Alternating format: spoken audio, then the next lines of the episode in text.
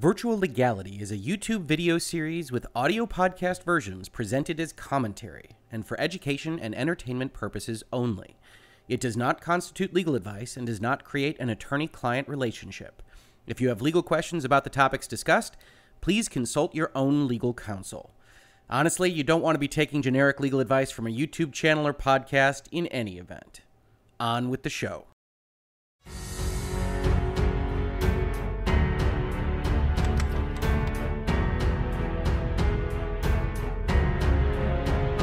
Randy Pitchford's $12 million magic trick.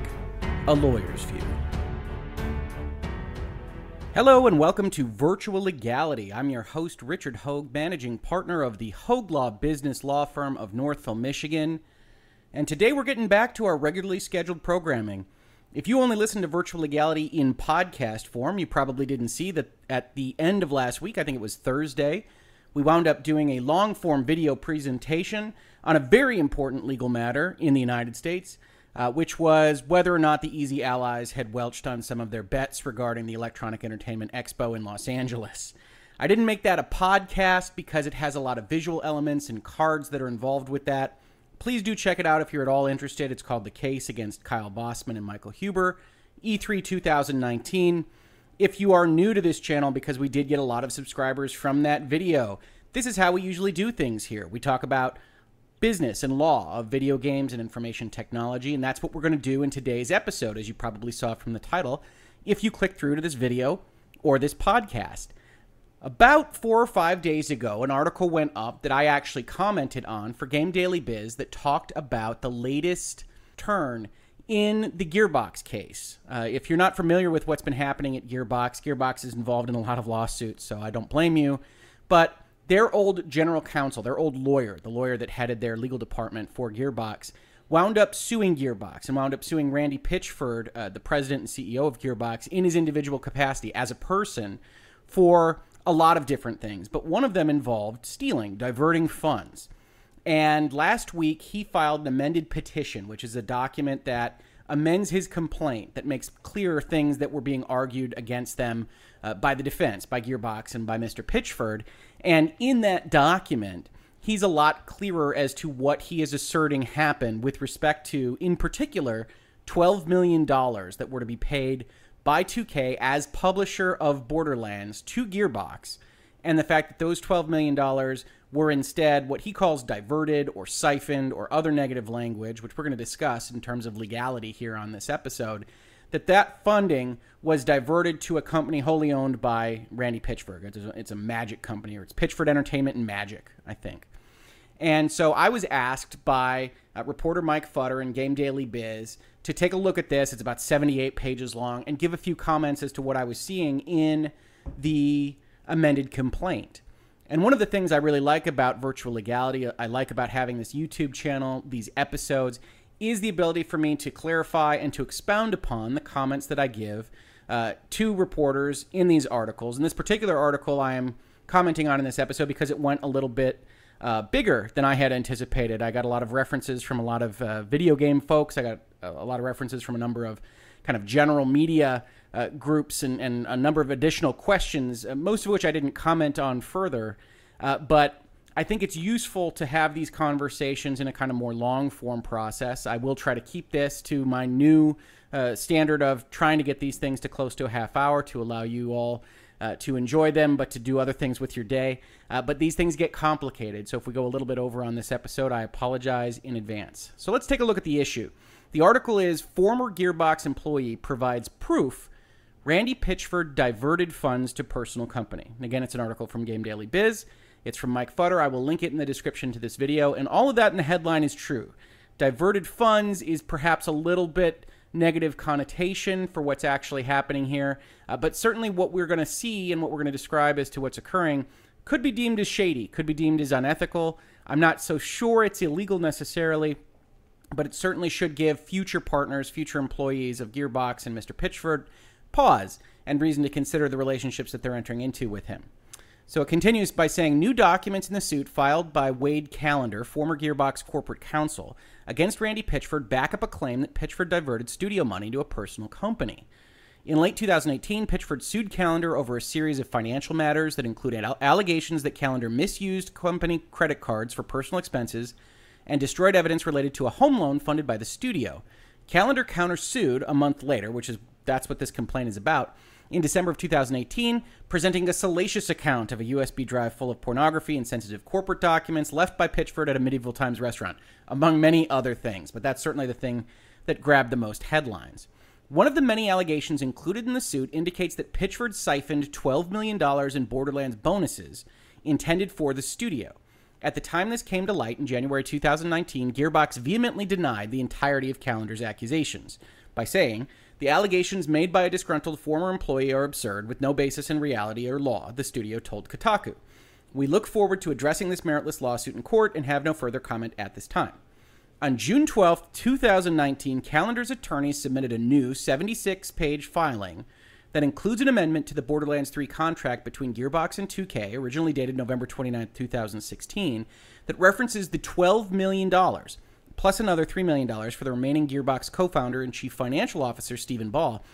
This contract amendment includes a clause titled Bonus for Satisfaction of Dedicated Executive Requirement and this clause states that the developer is eligible for a recoupable $15 million bonus. In other words, upon satisfaction of the terms, publisher 2K Games would pay out $15 million to Gearbox, split into three payments. These are funds earned by Pitchford and Ball in their roles as Gearbox employees. 2K Games very much wanted Pitchford and Ball involved in the project, and the clause ties the $15 million to three key development milestones. We're going to talk about that in just a second, but the way this is framed, the language of the term, is built to be a bonus for Pitchford and Ball working on Borderlands. And this is of particular interest for Gearbox, if you're familiar with the Gearbox studio history at all, because they had gotten into previous lawsuits, previous legal kerfuffles uh, with Sega in respect of Aliens Colonial Marines, and the fact that they may or may not have stolen money to use on their own projects, including Borderlands, that was paid to them by Sega. Uh, and so when you see these provisions in this agreement, yes, it's clearly meant to uh, convince Pitchford and Ball to work on the game series because they have to work for 30 hours on the game series per week in order to earn this bonus. Uh, but it is also in the context of a history of Gearbox potentially using money not quite the way the publishers would have liked to have it used. And so the publishers are trying to control when they make these advances, when they make these bonuses, and when they make these payments, what happens with them inside the four walls of the company. So that's not really unusual. If I'm counsel for 2K, I'm looking at this and saying, yes, we need to have very specific requirements, restrictions, contractual provisions on when we hand over $15 million. Why? Why did we hand it over? What happens with it? Uh, and that's only one piece of the puzzle. That's the only piece that's part of this lawsuit because the entire contract is not pertinent to what Mr. Callender is alleging against Gearbox and Pitchford.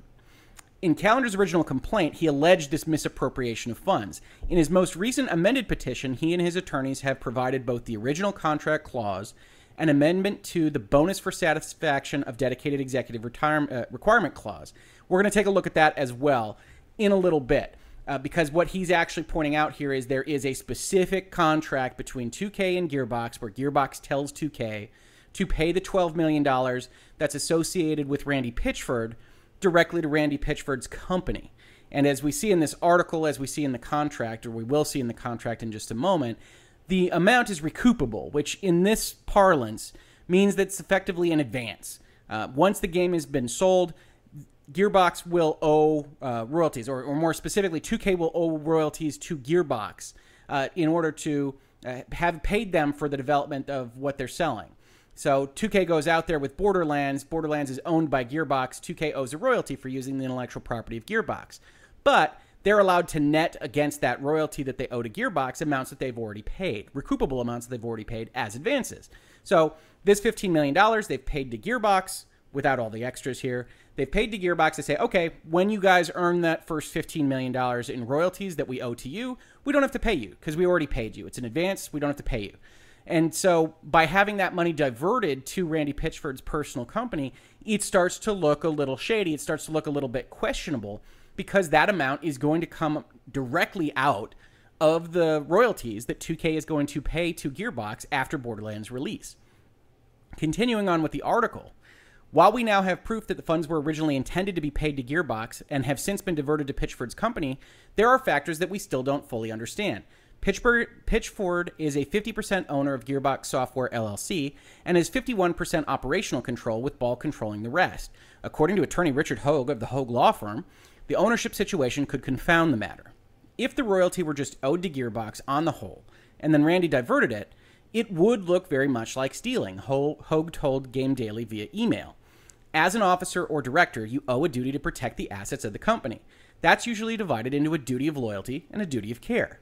Here, the duty of loyalty is very much implicated, as one could argue, as they are in fact arguing, that Randy took a business opportunity directly out of the hands of the company he owes this duty towards. If you have followed me on Easy Allies and Help Us Out Hoeg, if you have followed Virtual Legality, you recognize this paragraph because we're talking about fiduciary duties. Randy Pitchford is a fiduciary of the company that he doesn't fully control. He owes fiduciary duties to other people that have an interest in the company. In this case, however, it's a very limited group of people. The law generally is only recognizing as folks that have a direct interest in the company the other members, the other equity holders in the company's interest. So when we talk about what fiduciary duties he holds, at this point it's really only to Stephen Ball. And what Callender is, is he's an employee. He has a different relationship to the company. So when we look at his case in just a minute, we'll see yes, he can claim certain fiduciary duty breaches, but they mostly relate to ancillary companies. You'll see that Callender and Pitchford were involved in a real estate issue. They were involved in some other things that don't directly relate to Gearbox because Callender didn't have an equity interest, even though Pitchford apparently, according to Callender, promised him that he would get certain equity interests in Gearbox and certainly a profits interest, an interest in the bonuses that are applicable to all employees of the company in a specific way. And that's really the basis on which Callender has wound up suing uh, Mr. Pitchford and Gearbox is on the fact that by moving this $12 million out of the company, that Callender was denied the right to his percentage portion of those funds. But it really isn't that easy. And I continue by being quoted in this Game Daily Biz article as follows it was likely Randy negotiating the agreement directly. It was Randy Pitchford probably negotiating across the table from another person at 2K. So that brings up its own concerns, especially if the plan was always for Randy to receive this $12 million. Stopping for just a second, we understand those concerns, right? He is in operational control of the company. He is a board of directors member. He is an equity holder in the company, and he's negotiating for this situation that will give him some nice rights to potentially move this money for himself outside of the company. Even if we take everything aside and say that that's fully legal, the fact that he's the one negotiating the contract becomes a problem. And we'll see in Texas, where Gearbox has been organized, that the Limited Liability Company Act actually talks about what is an interested party transaction. And that's a transaction where uh, the managing members of an LLC have an interest on both sides of the ledger. And that's going to be particularly the case in terms of the contract that asks where Gearbox asks 2K to move the money from Gearbox to Randy Pitchford's Magic Company. Continuing on with my quote in the article. In fact, if he weren't in functional control of the company, I wouldn't doubt that if such a provision were in an agreement of this type, that he could go to his board and CEO and say, I deserve a portion or perhaps even all of such bonus amount. The issue is that he is in control of the company, and I'm not sure they went through the proper corporate processes to cleanse any such decision to divert the funds to his magic company. Now, here I'm going to back up a step because ordinarily you would have the ability, and we're going to see it in the Texas Act, to say, okay, board members that aren't me, that aren't interested in this contract, can you please approve the contract? And if you do, we're mostly going to comply with Texas law or Delaware law or wherever you might be incorporated or organized. Or if that fails, if every director is interested, as is the case here, because Ball and Pitchford both have an interest in the bonus, then we need to go get the membership to approve it. But again, we have the same problem because as, it, as far as it appears, Pitchford and Ball are the only owners of this company. So yes, they can approve it under the law, but it still winds up looking pretty shady. So when I talk about here about cleansing, that's all well and good. But in a company this closely held, you can get into these situations where, yes, you followed the letter of the law. Yes, you might even be legal. Yes, you might win your claim in court on these points. In fact, I think he's got a pretty strong case to do it just solely based on the language in the Texas Act. That doesn't mean that it's ethical. It doesn't mean that it's not shady. And it doesn't mean that they can't try to get you on a kind of breach of contract claim, which we'll also see in the case in question. And then I go on to finish this off by saying Such a cleansing action, approval by the board or the members of the company, would ordinarily take place through the approval of disinterested directors or stockholders. In other words, if the folks that are not directly benefiting from the contract or payment approve of it, generally the law is going to be okay with it. It is the kind of thing a general counsel would recommend, which I added, of course, because Callender was the general counsel. He's not available to recommend such a thing at this point, so it's questionable whether that kind of cleansing action was taken. And then it's also questionable whether that kind of cleansing action will be given full authority under the law if, in fact, everybody that's interested in the transaction, in the bonus, are on both sides anyway. They're all the managers that are, getting the bonus. It's all the members that are getting the bonus. And that becomes its own kind of problem. And when I talk about it being all the directors and all the members, I looked at the public information report for the franchise tax filings of Gearbox Software LLC in Texas, which I've pulled up for you right now. And here we can see it's President Randall Pitchford, it's Secretary Stephen Ball. Those are the two officers that are named here in this report. And then as directors of the company, it's Randy Pitchford and Stephen Ball again. So those are the only names that appear on the report. I'm not a Texas lawyer. There could be other individuals that have officer roles, that have director roles, that have an equity interest in the company that aren't referenced here. I tend to doubt it because it looks like this is supposed to be a pretty fulsome description of who is interested in the company at the management level. Uh, but if that is in fact not the case and there are other members sneaking around or other directors that aren't listed here, that could make things a little bit easier to interpret, a little bit easier to see whether the proper cleansing actions uh, were taken. But let's take a look at the actual case here because I do think there's some interesting stuff and we can talk about how these things tend to look. We can talk about what this actually is as a document because I think that's interesting as well. So we see here it's listed as plaintiff's third amended petition. And what we've got here is we've got a very one sided document. This is not a judicial finding. This is not even a jury determination. This is early, early, early in a litigation, and it's one side telling the court just how mean the other side is. In this case, it's Callender and his interests and his counsel talking to the court about why they should be invested in protecting him against the evil machinations of Randy Pitchford. And so, one of the things when I was commenting on this uh, in email form uh, to uh, the reporter, Mr. Futter, on uh, his article, is I pointed out that the, the early stages of this document are very much the kind of name calling stages for litigation. We see the very first sentence of this is Randy Pitchford is a manipulative, morally bankrupt narcissist who is determined to exploit his oldest friend, a Texas attorney and military veteran named Wade Callender. Military veteran thrown in for no reason other than the fact to try to establish, in terms of the court's subconscious, the court's mind, that Mr. Callender is a good person and Mr. Pitchford is a bad person. And you might say to yourself, is that really effective? The answer is, in terms of law, in terms of the actual reasoning behind a decision, no. But in terms of advocacy for your client, it's one way to try to convince the court to see things in your way when things otherwise are ambiguous or potentially look tied or equal, uh, or could have two different interpretations of that of that same value set. So you spend pages and pages and pages here using very specific wording. Pitchford's siphoning of at least $12 million, his infamous USB drive, uh, things of that nature. People are growing wise to Randy Pitchford's shtick this isn't the language that I tend to like to see in these types of things. It is the kind of language that a lot of litigators use.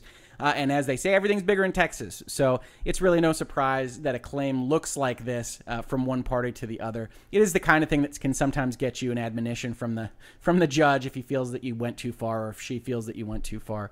Uh, but all that being said, uh, it's really nothing for a long period of time in this document. We've got a lot of that name calling, we've got a lot of the representations of who people are, and we've got a lot of things like he's a military veteran. They were friends for 40 years, Judge. This is a bad person who did bad things to my client, Mr. Callender, and you should be of that mindset while you're interpreting these facts that I'm about to present to you.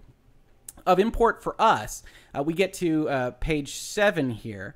Uh, and we see that uh, in 2015, Mr. Callender helped Mr. Pitchford kind of consolidate his power in Gearbox. So it says Callender's efforts garnered Pitchford 51% operational authority over Gearbox's day to day studio operations. It's not great legal language for fully interpreting what that means, but we can interpret it to mean he's got 51% of the voting rights over the day to day operations. He may or may not have that same level of control over major things like selling the company.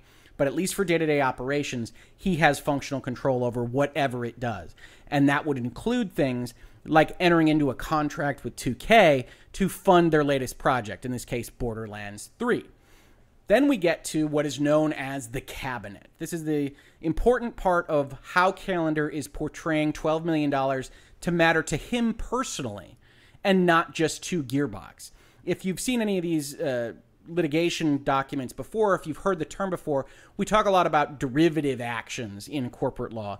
And that's the right of somebody that's interested on behalf of a corporation suing as the corporation against its management because otherwise management controls the corporation or in this case an LLC and won't sue for something that management itself did wrong. So the court so the law allows you to sue on behalf of the company. But that's a little bit of a harder road to hold and it doesn't necessarily win you the individual much in damages. So one of the things that Callender wants to establish here is yeah, he stole 12 million dollars in his parlance, but not only did he do that, it hurt me individually. It didn't just hurt Gearbox. And that's what he tries to establish here by establishing that he was a part of this inner circle of officers of the company. He was general counsel, and they referred to these seven executives as the cabinet.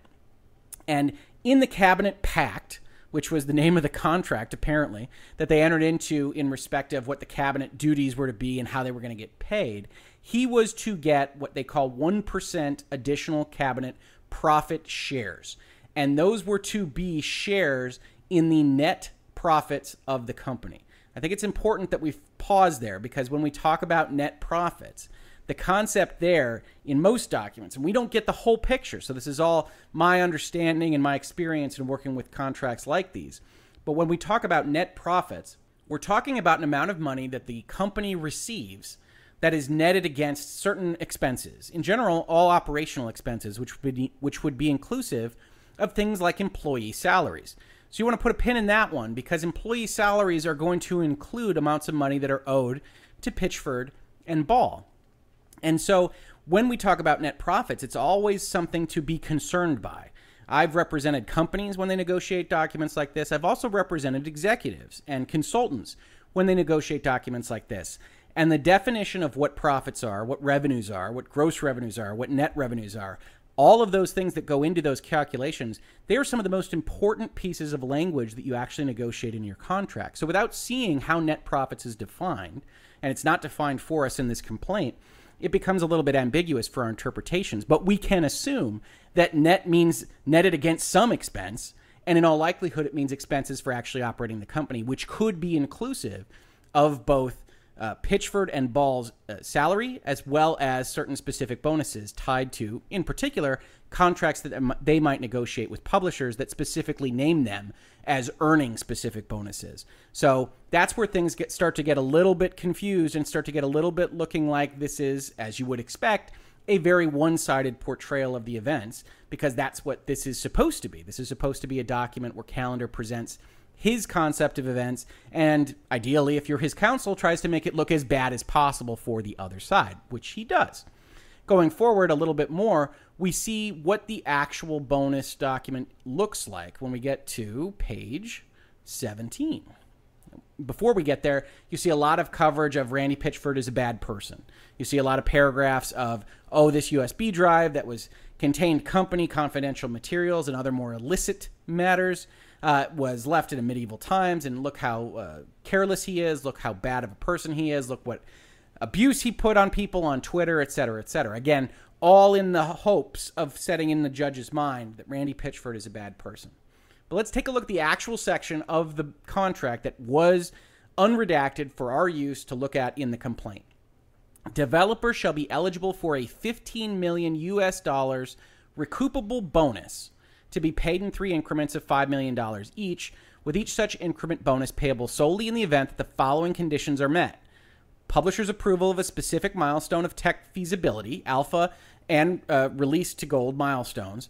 Randy Pitchford and Stephen Ball have devoted their de- development, team leadership, direction, production, design, and other related project benefiting activities and attentions, or publisher directed marketing related activities and attentions towards the development and success of the Borderlands sequel and shall strive to dedicate as much available time, capability, and mind share towards Borderlands sequel as possible, and no less than a minimum of 30 hours per week and developers shall have complied with the requirements of the exclusive development efforts provisions, which we don't see defined in this contract provision, but we can assume means you're not working on something else. Again, I believe, directed at the fact that Gearbox does have, at least in the public eye, a history of perhaps absconding with certain monies that were paid by one publisher for the benefit of a different publisher. And so, if all those things are met, then what 2K owes Gearbox is a bonus. It's something that wouldn't be earned if these things didn't happen. And given the fact that the technical milestones are all things that would be necessary to make the game in any event, those aren't really that important for determining whether this bonus would be paid. What is important for determining whether this bonus would be paid is whether Pitchford and Ball devoted 30 hours per week working on Borderlands. And in fact, when we when we look at the next sentence of this provision, it's very specifically written to tie it to Pitchford and Ball. It says the total 15 million US dollars bonus shall be divided as 12 million dollars for the services of Randy Pitchford and 3 million dollars for the services of Stephen Ball. In other words, this provision is very clear in tying the fact that the company is receiving 15 million dollars solely for the purposes of compensating Gearbox, yes, but really Pitchford and Ball for the services that Pitchford and Ball performed.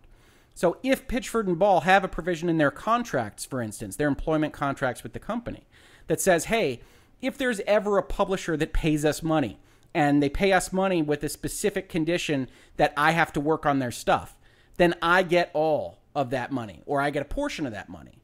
And we see that in contracts like this. This is not unique to Gearbox or 2K necessarily. We see it a lot in contracts where the publisher is worried about what will happen at the company level and they really want to make sure somebody specific is working on their project. And in this case, this is written to ensure that Pitchford and Ball are actually working on the Borderlands project.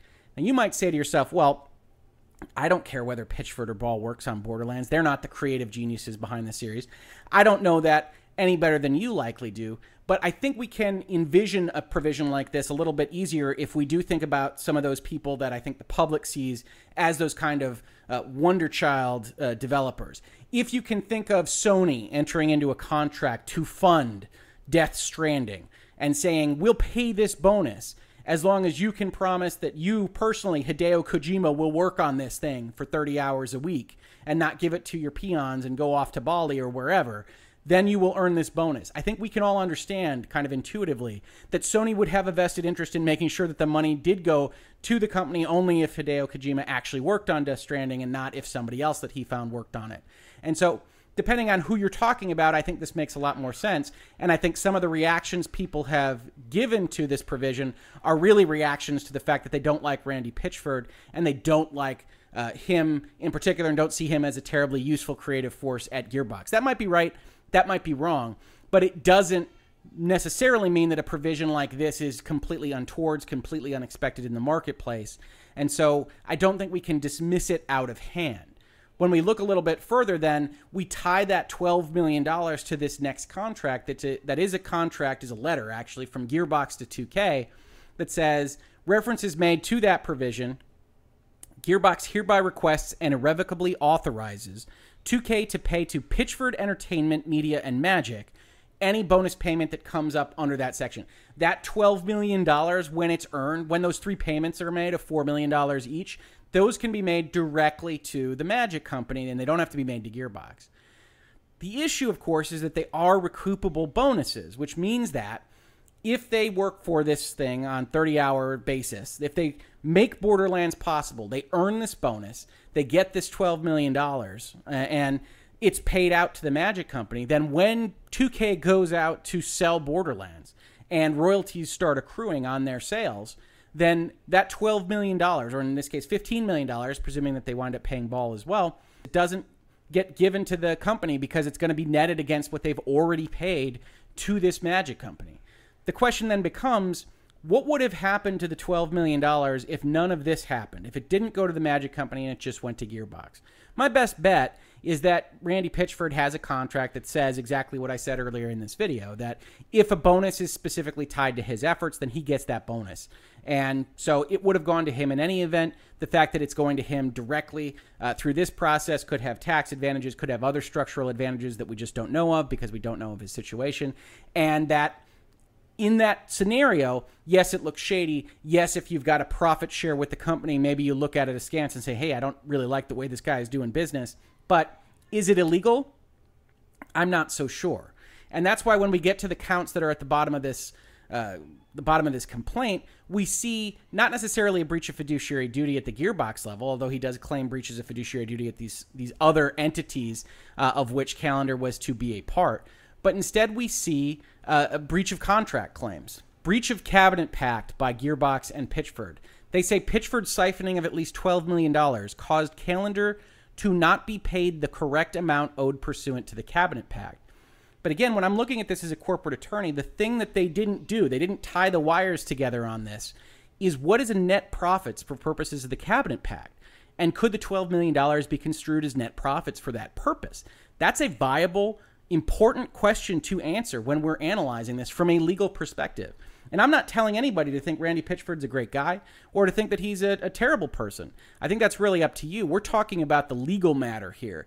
And I don't feel that Callender's counsel did the job of establishing that this $12 million was completely off market, was completely off the board, even though at first glance, it does look like something negative. That's a typical technique when you're talking about litigation is to portray something that might be neutral or might be, I'd say, innocent, but innocent in the law rather than innocent in reality, uh, and portray it as something bad.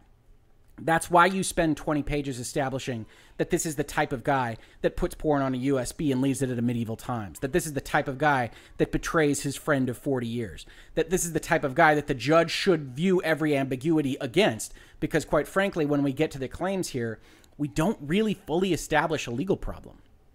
And that's the same at the very end here, where we have them trying to pierce the corporate veil, try to get to Pitchford's money at the Magic Company, and also claiming a just general tortious interference with contract claim, which doesn't make a lot of sense if you wind up reading this, but is basically trying to say that by moving the $12 million, that the $12 million induced Gearbox to breach its contract with Callender. It's a kind of derivative action by way of a direct action. I'm not a Texas attorney. I don't know how much water this holds. It certainly doesn't read as something that's terribly compelling for me. Uh, but that doesn't mean that it can't work out in court. And that's one of the reasons why settlements happen so often is because you do have that gray area in which we just don't know what'll happen. Finally, I just wanted to take you through a little bit of the Texas statutes. This is the 2017 Business Organizations Code, which is the most recent version that I could find. I believe Texas updates its codes in one fell swoop on various years. So you can see a 2017 Texas statute, you can see a 2015, 2005, et cetera, et cetera.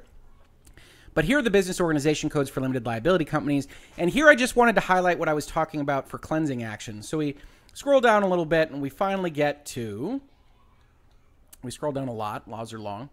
Section 101.255 contracts or transactions involving interested governing persons or officers.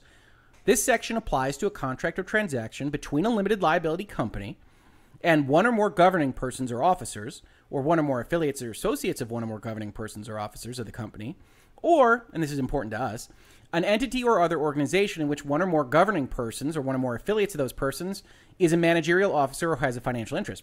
In other words, that contract between essentially Gearbox and Randy Pitchford Magic, even though it's a letter agreement between Gearbox and 2K, there is an understanding between Gearbox and Randy Pitchford Magic because that's an interested party transaction, Gearbox is essentially saying, here's $12 million, Pitchford Magic, that that's an interested party transaction.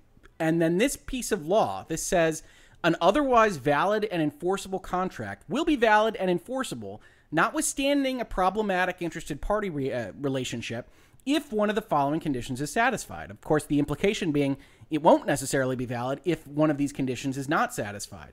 And we see here the material facts as to the relationship described, the fact that Pitchford owns all of Pitchford Magic, is described to and known by the people at the company that are pertinent to this, this question.